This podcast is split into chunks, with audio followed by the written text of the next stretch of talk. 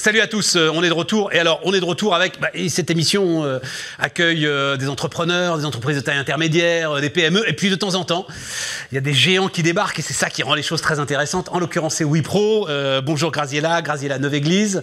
Vous êtes la patronne de Wipro, donc pour l'Europe du Sud, c'est ça hein L'Europe du Sud. Bon, alors, quelques mots de Wipro quand même. L'un des gros acteurs, très gros acteurs, de l'intégration d'IT dans les entreprises.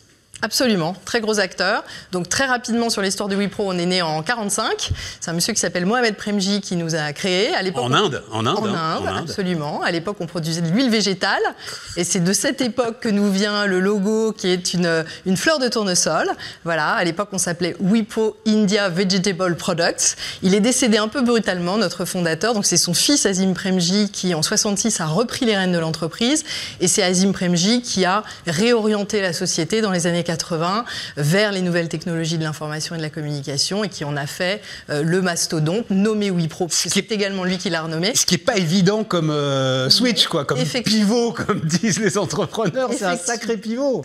Euh, si vous êtes là, Graziella, c'est que Wipro a envie de se faire connaître. Absolument. Et vous voulez pas être en fait le- le- l'offshoring anonyme. Le- le- L'espèce de boîte très efficace, mais très très loin, euh, vers laquelle on externalise son infogérance. Non, Vous pas du tout. Voilà, vous voulez autre chose maintenant. On ne l'est plus du tout, déjà. Ce que je, veux, ce que je, je voulais vous dire aujourd'hui. Eh ben voilà, c'est ça. À tous, c'est ça. Nous, aujourd'hui, on est un partenaire de la transformation business et de la transformation digitale de, de nos clients.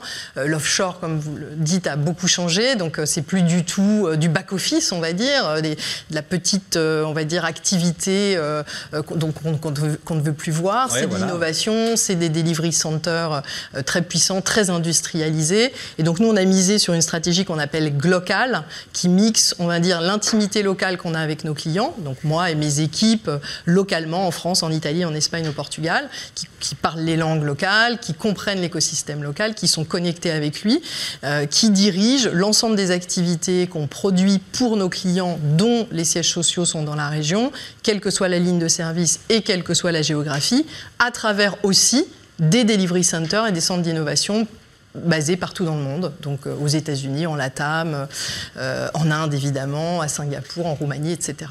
L'air de rien, c'est super important ce que vous êtes en train de dire, euh, Graziella. Très, très, non, mais très, très important. C'est, enfin, je veux pas vous mettre sur les épaules un poids trop, euh, trop important, mais c'est une nouvelle ère de la mondialisation que vous décrivez. Hein, il y avait cette grande idée, euh, euh, la Chine, usine du monde. Bon, on voit que la Chine, finalement, ça va être compliqué, l'usine du monde. L'Inde, le bureau du monde, hein, c'était le grand truc des années 90. Bon ben voilà, là aussi, euh, c'est fini, ça marche plus comme ça, c'est différent, faut se rapprocher du client, c'est ça? Je pense que ça a toujours été une nécessité. Par contre, effectivement, le, marché évolue. On est sur des projets euh, euh, qui sont beaucoup plus connectés entre le métier et l'IT, euh, avec des time to market, enfin on va dire des exigences en termes de, temps qui sont beaucoup plus courtes qu'au- qu'auparavant. Et donc, effectivement, la, connaissance très fine des métiers de nos clients et des dirigeants est extrêmement importante. Donc, c'est pour ça qu'on a cette organisation, on va dire, revue et globale. Ah, non, c'est très intéressant. Secteurs sur lesquels vous intervenez en, en priorité. Alors en Europe du Sud, il y en a trois euh, sans classement. Il y en a un qui est le- la banque et l'assurance, le second qui est l'énergie utilities et euh, le manufacturing, la santé, et le troisième, encore une fois, c'est pas un classement, c'est la cosmétique, le luxe euh, et les biens de grande consommation. Voilà. Trois secteurs qui, alors pour le coup, sont en mais totale transformation. Oui. Euh, enfin, je ne sais pas si on peut en dire un mot. La banque, c'est quand même très très intéressant parce que ils, ils- enfin, ils héritent d'une legacy digitale, informatique très très lourde. Oui. Et ils essayent de trouver tous les moyens de la contourner, de la rendre plus agile. C'est ça que vous faites avec eux aujourd'hui? Oui, oui, absolument. Alors, on travaille avec de- des, des groupes historiques, effectivement, hein, que certains nouveaux acteurs essaient de disrupter parce qu'eux voilà. n'ont pas de legacy. Exactement. Voilà. Donc la banque a beaucoup changé. Je vais enfoncer des, des portes ouvertes, mais euh, euh, effectivement, on n'est plus euh, comme nos parents ou nos grands-parents dans une banque toute sa vie, voilà, parce qu'on y a ouvert son premier compte quand on était adolescent ou jeune adulte. Aujourd'hui, les, les, clients ou même les utilisateurs des banques veulent voilà, les, comparer, avoir une offre cohérente, et ils veulent de la donnée disponible, sécurisée et customisée en permanence. Donc ça change complètement le métier de la banque. Donc nous, on repense le métier de la banque avec nos clients, on repense aussi tout ce qui va autour, donc la politique de ressources humaines, de recrutement, parce que le métier en tant que tel change. Et puis on développe avec nos clients euh, bah, les nouvelles offres, et notamment les offres digitales, les applications auxquelles on va pouvoir accéder en tant que client des, banques sur les PC, sur les, sur les, les, téléphones, etc. Et donc là, vous faites de la co-construction avec eux, vous n'êtes pas seulement intégrateur de Absolument. systèmes qui sont pensés ailleurs. Non, non, on pense le système, on le, on le spécifie, parce qu'on pense le métier, on spécifie ensuite euh, la manière dont ça peut être traduit, par exemple, dans des applications, on développe ces applications, on les sécurise et bien sûr on les maintient. Est-ce que, justement, vu ces enjeux, votre volonté de faire connaître la marque Wipro, on va le dire comme ça, pour ce qu'elle est, c'est aussi un enjeu d'attractivité? Oui, bien sûr. Oui, absolument.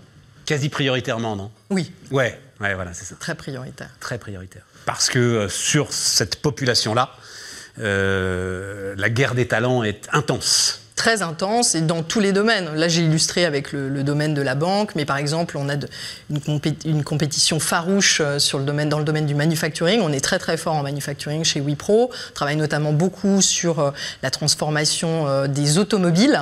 L'automobile aujourd'hui, c'est un, un ordinateur sur roue en fait. Hein. donc voilà, le système embarqué, la connectivité, la sécurisation des données, etc. est beaucoup plus importante entre guillemets que, que la partie moteur, etc. L'expérience du conducteur, l'expérience l'expérience du passager est complètement revue. Donc on pense ça avec nos clients et on regarde comment tout cela peut se traduire euh, voilà, dans des systèmes embarqués, performants, euh, connectés, sécurisés aussi, parce qu'il n'y a aussi des, il n'y a pas que des utilisateurs de véhicules qui sont intéressés par l'arrivée de la 5G par exemple dans les véhicules. Il y a aussi tous les hackers qui aimeraient bien récupérer de la donnée bien sûr. Euh, à travers tout cela. Donc même chose que pour les banques, on pense le changement, on va dire, de l'expérience utilisateur, qu'elle soit conducteur ou passager le système lui-même, on le développe, on le maintient, on le sécurise, etc., pour, pour rendre tout ça attractif pour les clients de nos, clients qui sont des, de grands constructeurs auto. Et ça va jusqu'à la vente où le système de concessionnaire est quand même euh, en train aujourd'hui de montrer ses limites et où euh, on va se mettre à acheter des voitures sur Internet. Donc là, je pense que penser l'UX de l'achat d'une voiture, ça doit être quand même quelque chose de très particulier et absolument passionnant. Quoi. Absolument. Et, là, euh, voilà, ils sont, comme les banques sont effectivement attaquées, entre guillemets, par de nouveaux acteurs qui n'ont pas les legacy, les constructeurs de voitures sont également attaqués sur leur marché par... Euh, par ces nouveaux acteurs. Bon, dans la marque employeur, il y a aussi maintenant euh, le sens, le, le, numérique responsable, enfin l'ensemble de ces éléments. Oui. Vous y participez, j'imagine? Alors très largement. Euh, merci de le souligner parce que Wipro est détenu majoritairement par une fondation. C'est absolument unique sur le marché. On est détenu majoritairement par une fondation qui s'appelle la fondation Azim Premji. Et donc, euh, cette fondation investit... Est-ce que ça change, ça, le, fait d'être détenu par une fondation bah, par rapport ça change que nos... nos... Des actionnaires euh, classiques bah, Ça veut dire qu'une partie de nos, de nos bénéfices vont à cette fondation et aux activités qu'elle supporte. Et en l'occurrence... De manière automatique De manière automatique. Mmh. Et les trois types d'activités qu'elle supporte sont l'éducation, euh, l'environnement et euh, euh, la santé. Mais juste pour illustrer ça en Europe du Sud, et en France en particulier, on a lancé les deux premières initiatives sociétales avec deux fondations que vous connaîtrez, connaîtrez probablement. Enfin, une association qui est la SPA, qui protège les animaux. Tiens, c'est surprenant ça. Ça, c'est très surprenant, mais pas tant que ça en fait, parce qu'on est très actif sur dans, dans l'environnement. Donc, on leur donne des PC, ce qui nous évite d'avoir à les euh, à, les, détruire ou à recycler. tout à fait. Donc pour eux, c'est très positif. Nos vieux PC sont très neufs euh, pour, pour, la, SPA, Donc ça a un impact positif. On leur a fait un chèque pour le nouveau refuge de Gennevilliers qui va être un modèle en Europe en matière de, euh, de sustainability. Donc voilà, production d'énergie. C'est la première fois que j'entends une boîte prendre la SPA comme Absolument, mais on en est absolument fiers. Et j'en bah, profite d'ailleurs pour féliciter le directeur général Guillaume Sanchez et, et son président président euh, Jacques Fonbonne pour le travail remarquable qu'ils font. Donc on, finance une partie du, refuge de Gennevilliers et puis là un petit peu plus tard dans l'année on va former nos équipes à la protection animale pour qu'elles puissent intervenir dans des écoles. Et la deuxième, Rapide. le deuxième organisme avec lequel on travaille c'est SOS euh, Village d'enfants qui euh, protège des enfants en difficulté, notamment les fratries auxquelles ils permettent de vivre, on va dire, dans des environnements qui reproduisent la vie de famille avec des pères et des mères SOS.